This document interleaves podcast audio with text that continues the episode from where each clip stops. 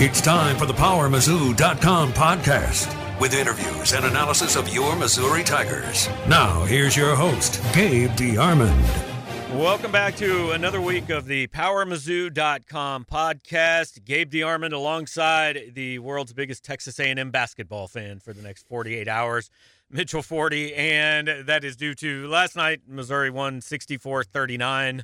I was dealing with sick child problems, so did not catch the full game. You did. Georgia, 39, they would have beat NC State. For a while, NC State's 24-point total looked like it was in jeopardy.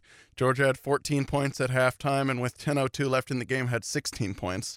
They started the second half 0 of 11 from the field. Yeah. At one point, the two teams were combined 0 of 28 from three. And, honestly, a lot of times this season I've been watching a game and been like, wow, this is the worst game I've ever seen. And while last night probably takes the cake, I also sort of enjoyed it. It was incredible. Games like that become oddly fascinating. Yeah. I turned that game on with about 2.5 minutes left in the first half. Yeah. And I didn't see Georgia make a shot for a good 35 minutes of real time. Yeah, it was incredible. It was eventually one of these heaves just has to go in, right? Right.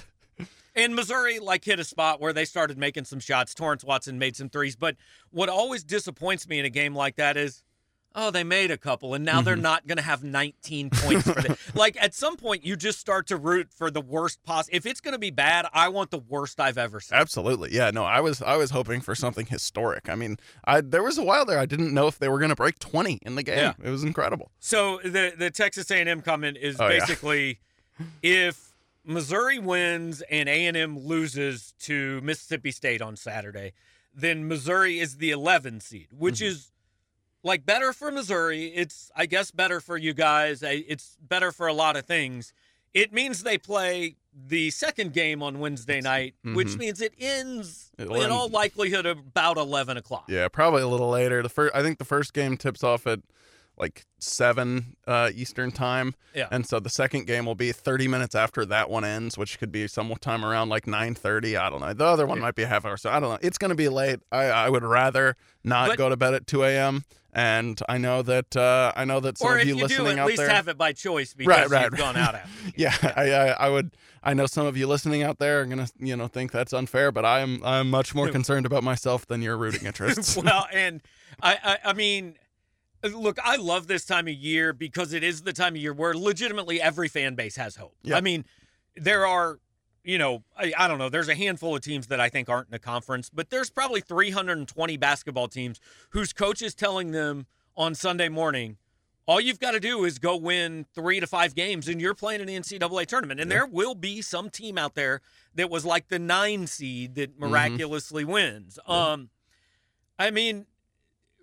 Nobody... I'm pretty confident nobody's ever won 5 games in 5 days at the SEC tournament. Not at the SEC tournament. I think UConn did one year in the Big East tournament. And the first game was Kemba 6 overtime. Napier. Yeah, I think that was a different year. Okay. Because I think Syracuse won the 6 overtime game. Although I could be wrong. Either. But yes. No. There were some crazy Big East tournaments. I'm pretty sure that I think it was the Kemba Walker team that won it all for UConn, but it could have been a different one. I'm pretty sure they won 5 games in 5 days. I think you're right. But at the SEC tournament, obviously that's only been going on for 6 years because they didn't used to have 5 games. Yeah. The closest anybody's come, and SEC Network has done a documentary on this, Georgia, and I can't remember the year, but they beat Alabama in overtime in the first game. And the big deal about that was, because of the three-pointer that forced overtime, everyone stayed inside the Georgia Dome for another hour and missed a tornado. Yeah. I remember that. Yeah. Mass flooding. They ended up moving the entire tournament to Georgia Tech.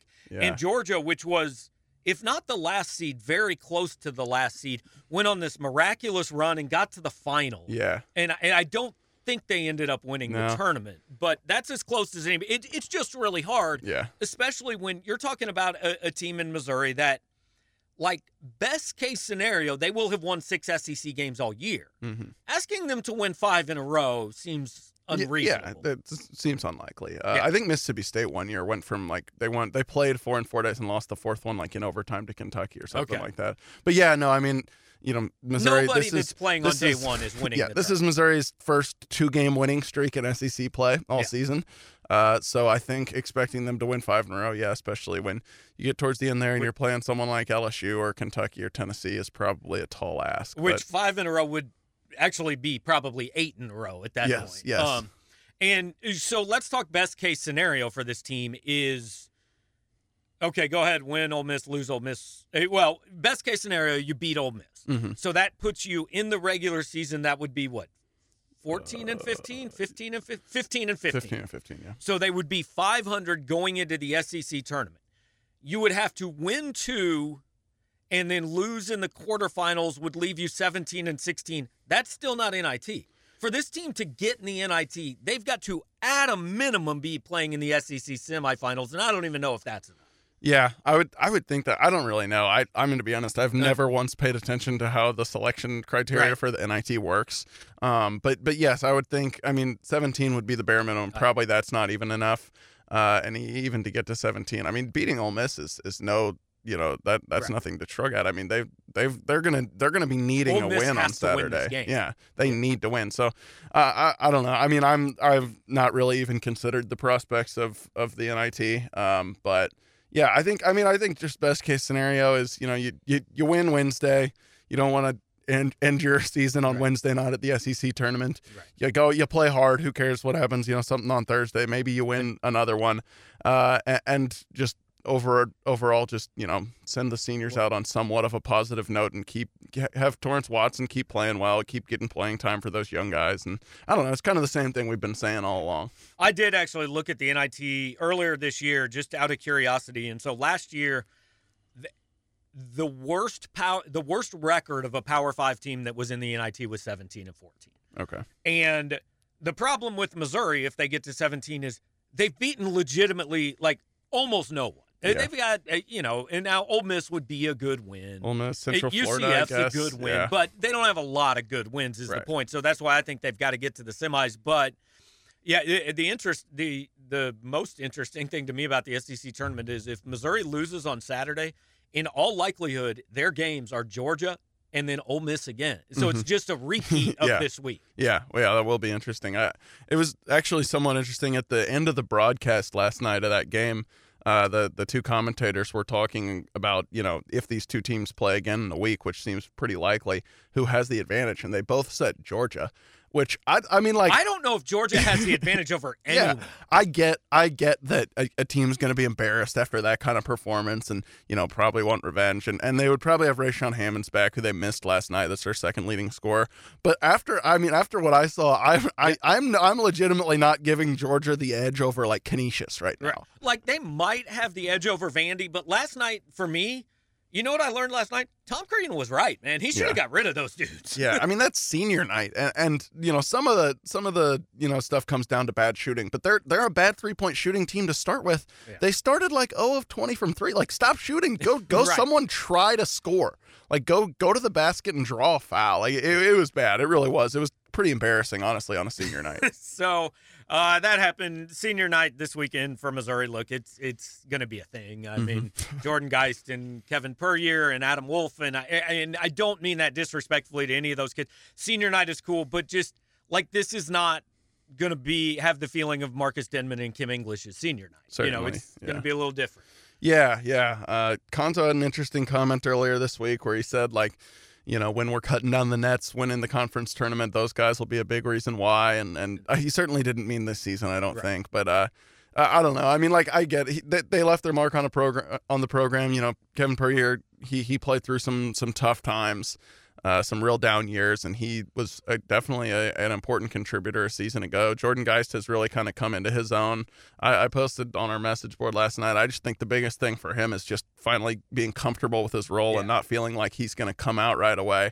So, you know, just for his sake, you wish. So, like the opposite of Xavier Pinson. Yeah. Just for his sake, you wish, you know, he would have got to that point a little sooner, but it's been nice. I guess that's, you know, kind of the one silver lining of this season. But yeah, I don't know. I mean, well, I think we'll hear from those guys tomorrow. There'll probably be a media availability. I'm excited. Another fun thing I learned watching the SEC Network broadcast last night is the team plays Uno on the plane rides home only after they win. And Adam Wolf is the best Uno player, so I'm fired up to ask him about Uno. Best Uno player, best three-point shooter.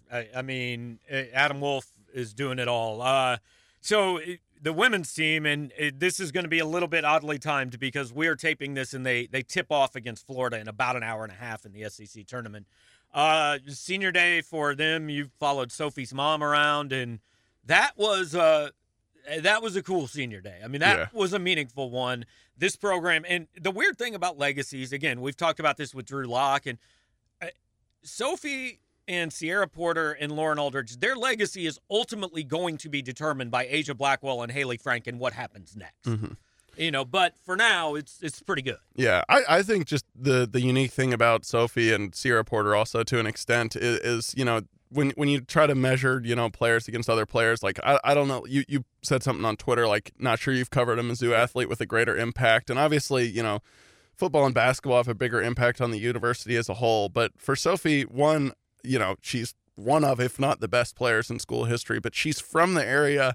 She's been around the school forever. Her family knows everyone in the community. I mean, like, they call her the mayor. Yeah, I can't ever think of another player, you know, that I've seen anywhere who's just inspired a community to kind of come together like that, especially for a sport that, you know, like she said, when she got there, they were putting maybe 1,000 people in the stands. Well, and the interesting thing to me is going to be, is that sustained? I mean, part of it's going to be winning. Yes, absolutely. But, like, at the beginning of this season, Missouri fans hoped they would win, but season tickets were way down because that one guy wasn't here. Mm-hmm. You know, so what's attendance going to be like because Sophie's not here? So now we get to the point where, like, we haven't talked a lot about women's basketball all year because, honestly, here's the feeling I've had about this team all year.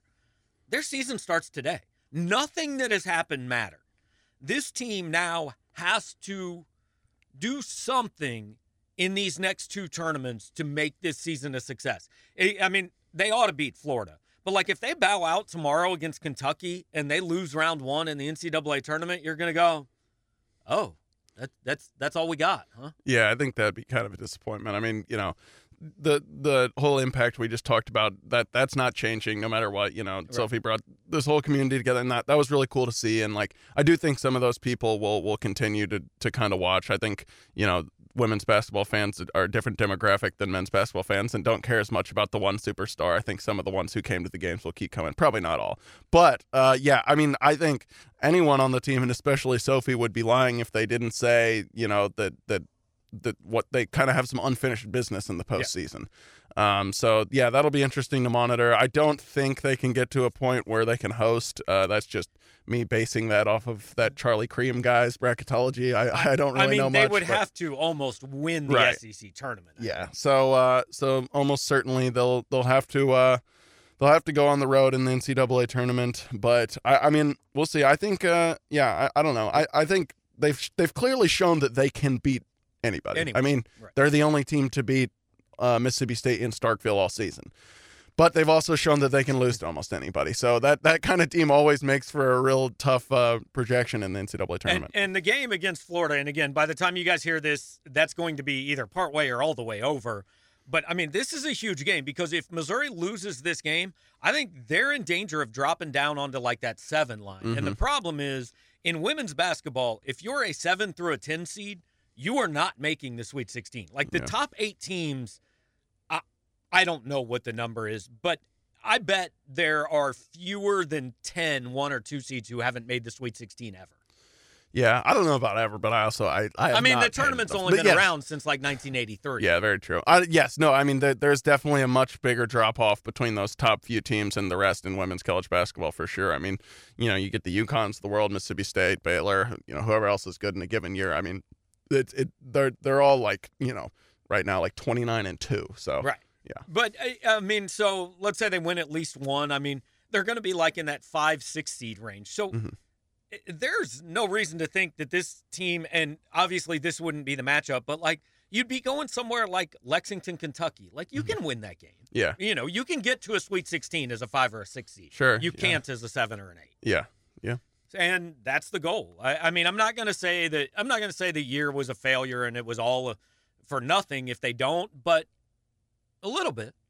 Yeah, I mean, it's just, yeah, there's kind of separate things you look at. Obviously, the seniors can still have had a successful career and a big impact no matter what. But yeah, I mean, like I said, I think that they themselves would admit that this is kind of the one thing that's been missing. Yeah, no question. So that's basketball. Spring football is, I don't know, 5 days old, something like that. You'll be at another practice this afternoon. And, I enjoy the how did this guy look, how's the offense going to change questions. Like, I get it. I appreciate it. Everybody's star for football. We don't know. Mm-hmm. Like, that's just not anything you can tell, especially they have not yet put pads on. They will have pads on for the first time this afternoon. I mean, I guess here's what I've learned. Like, Jonathan Nance is going to play a lot, mm-hmm. and Kelly Bryant seems like he's been here a while. Yeah. He doesn't seem like a kid who walked on campus two months ago. Yeah. No, definitely not. He's comfortable talking to the reporters, and everyone, has great things to say about him. It seems like he throws a pick. Yeah, of course. Now it seems like he's pretty comfortable around the guys, so I guess, that's something you want from your quarterback. But yeah, I mean, I don't know. We're I think as we kind of go through and get a chance to kind of talk to all the position coaches, we're kind of trying to knock out 1 or 2 a day. Except for Brad Davis. Right. That will kind of, shed some insight as to, maybe who's been impressing them so far and who might be in position to kind of push for a bigger role. But really, I mean, until you get everyone on campus, which doesn't even happen till the fall, it's hard to get a good idea of, maybe like the two deep. Right. And I said this in the mailbag the other day, like, almost never has a position been won in spring football. Mm-hmm. I mean, it's about a lot of things, but it's not about who's going to start at Wyoming on August 31st. I mean, that's all to be determined in August. We are next week on the podcast, still working out details, but lining up, hopefully going to have Emmanuel Hall on the podcast, and Emmanuel Hall, I think, made himself some money last weekend. Yeah, I would say quite a bit. I mean, that was, like, I thought about this after, I was going to say watching the Combine. That's not true. After reading tweets about the Combine. So he broad jumped 11 feet and 9 inches. Like, how far do you think you could broad jump? I don't know. I should try it out, actually, but like, I think you might have a shot at 9 feet. Oh man, that seems far. I don't know. I don't even have a reference point. I've never broad jumped in my life. You didn't even do it at like field day when you were in like fourth grade? Not that I can remember. Maybe. Oh, that used to be a thing. I don't think so. When we had field day, yeah. And this is like I'm old, so. The standing broad jump, like that was an event, and they would get out just the plastic tape measure yeah. and measure. Man, how now I want to do it. I might leave here and go broad jump, but yeah, I mean, not as far as Emmanuel Hall. Certainly, what was his vertical, like 39 inches? I think it was 40 something. 43, I don't know. It was something, it was much, much higher than I think mine would be. And then the 40-yard dash of, 4.39? Yeah. That's speedy. And like, well, we all knew he was a good athlete, but these numbers are pretty elite. And I was talking to somebody the day before he ran, and they told me if he's healthy, he could go high 4.2s. Yeah. So I'd be interested to see. So just for reference sake, I'm looking, this room we're in, I'm going to guess is between 9 and 11 feet wide. Like, yeah. Could you broad jump across this room? Probably not. I'm guessing now. I could if I got 2 jumps. Yeah. But, yeah. But the problem is with no ACL in my right leg, like on the first one, I would just crumple to the ground upon the landing, and I couldn't do enough. So... Yeah, I would just be laying halfway across the room. It's one of the few reasons you never made it to the NFL. Exactly. Hey, I mean, I did have, when my eligibility was up, I still had 2 healthy ACLs. It was after that, so I guess I can't blame that. Drew Locke, like, he got all the reviews we expected he would get out of the Combine. I mean, he threw, so that was one thing. I guess threw pretty well. I've never seen somebody not throw well at the Combine or their pro day. Like, it's a scripted thing with no pads against no defense. Yeah. How would you not throw well? I've said for a long time, when people started talking about him, going out to the draft last year, whatever, like as soon as scouts saw him throw in shorts against no defense, right. They were going to, I mean, fall in love with him even more. I mean, that's his where he's at his best. We've seen it in some practices when they're just throwing routes on air. He makes some unbelievable throws. You know, it gets harder, obviously, when you have giant men running at you. But that's the analysis we pay for. Yeah. But yeah, no, I mean, like, even among the elite quarterback prospects, I think he stands out in that regard. And he'll have another chance to do well at Missouri's Pro Day, which we'll be at here in a couple weeks. So, yeah, I mean, it'll be interesting. It'll be a lot different than last year's Pro Day when there were, like, 4 scouts there. Right. And he's going to win the interview. Yeah. Like, he's very comfortable doing that. I'm still very fascinated that it seems like Kyler Murray's going to be the number 1 pick. Like, there's a ton of upside there, and I think Baker Mayfield has made this easier for him. Oh, absolutely. But making that pick at number 1 overall, and I understand making any pick at number 1 overall could theoretically cost your job, but making that pick at number 1 overall for a brand new coach, that could lose you a job real soon in the NFL. Especially when you just spent a very high pick on a quarterback. I mean, and if you get rid of that quarterback, you're not going to get anywhere near the return you paid for it. Yeah, it's tough. I mean, I don't know. I get that you have to have a quarterback to win in this league. And, you know, maybe it's even worth sacrificing a 1-year-old first-round pick, especially when you've got a new coach who you figure at least maybe has a couple of years. But, man, I don't know. I would be scared, especially. I mean, I think Kyler Murray's he's a good player. He's a great athlete. His combine measurements, I guess, are encouraging because he's not as tiny as we all thought. Right. Although, he clearly went to Whataburger 24 straight meals, so he would weigh over 200 pounds. Yeah. And he is not going to weigh over 200 pounds. Right. But, I don't know. I mean, like, I don't know. I've said this before. I would be a terrible GM because I don't think I'd ever draft a quarterback. I'd be too scared all the time. I mean, these guys, it's every year they get pushed off the draft board. And it's even, you know, guys who a lot of people are saying, you know, oh, yeah, I think, you know, he could be great. Like Josh Allen last year, even, you know, Baker Mayfield. I was like, I don't know, man. I mean, I could see him being good, but at the same time, I could see him being really bad. And I'm using this, like, you know, top 10 pick, which only comes around once every few years. I'm just going to go with the guard. Give me the offensive guard. And see, I would be a terrible GM for the exact opposite reason. Like, I would only draft skill position players, defensive ends, and cornerbacks. Like, I saw a team pick Eric Fisher number 1 overall. My team is never taking an offensive lineman in the first. So the problem is I would have great skill position players, and they would all be dead because nobody would block them. Yeah, that would be an issue.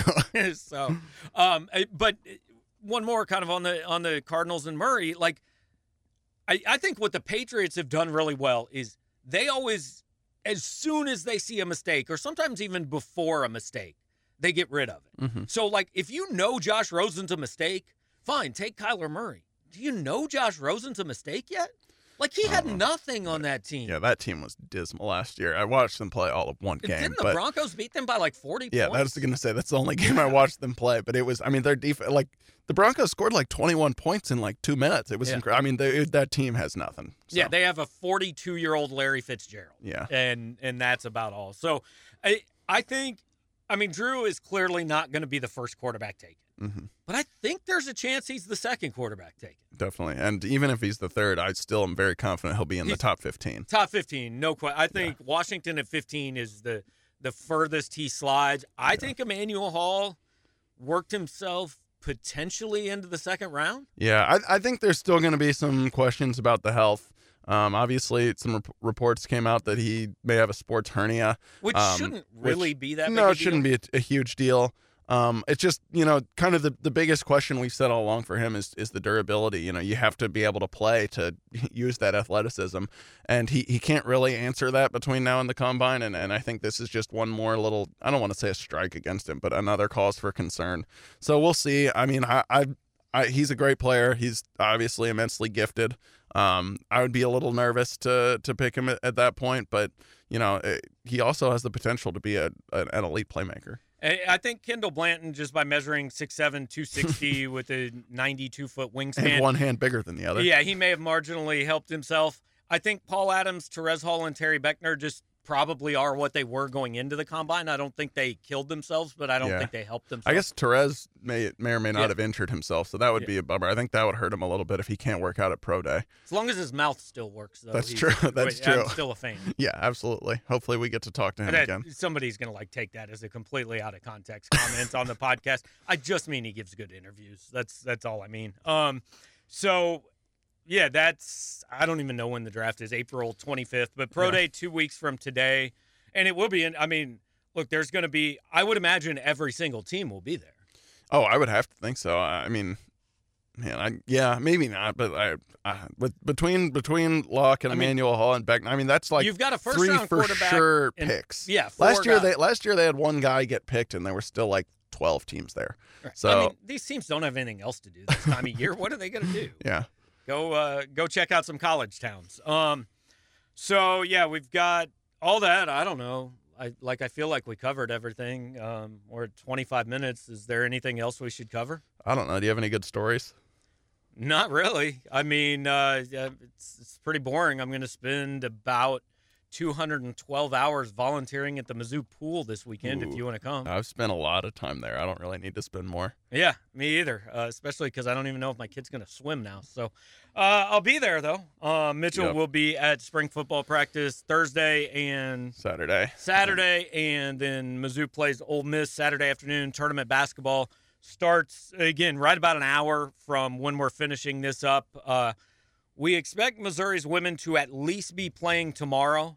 And I think the men, we'll have to figure out, we might do this podcast with you from Nashville or on the road. If it's on the road next Thursday, that's kind of a... yeah, that doesn't work hard right. to say a 12 seed has failed in the SEC tournament, but just go win one game. Yeah. Oh, I was just thinking not great even for logistics because I don't know how I talk to Emmanuel Hall on the phone while he's also on the phone. That would be a disaster. Excellent point. Well, yeah. You'll be in Nashville. Maybe Emmanuel Hall's in Nashville. That's maybe true. You guys can hang out and I can just be here. That's true. Wow, that would be wild. All right. Well, so yes, next week's podcast, Mitchell and Emmanuel Hall live from Crystal. Yeah.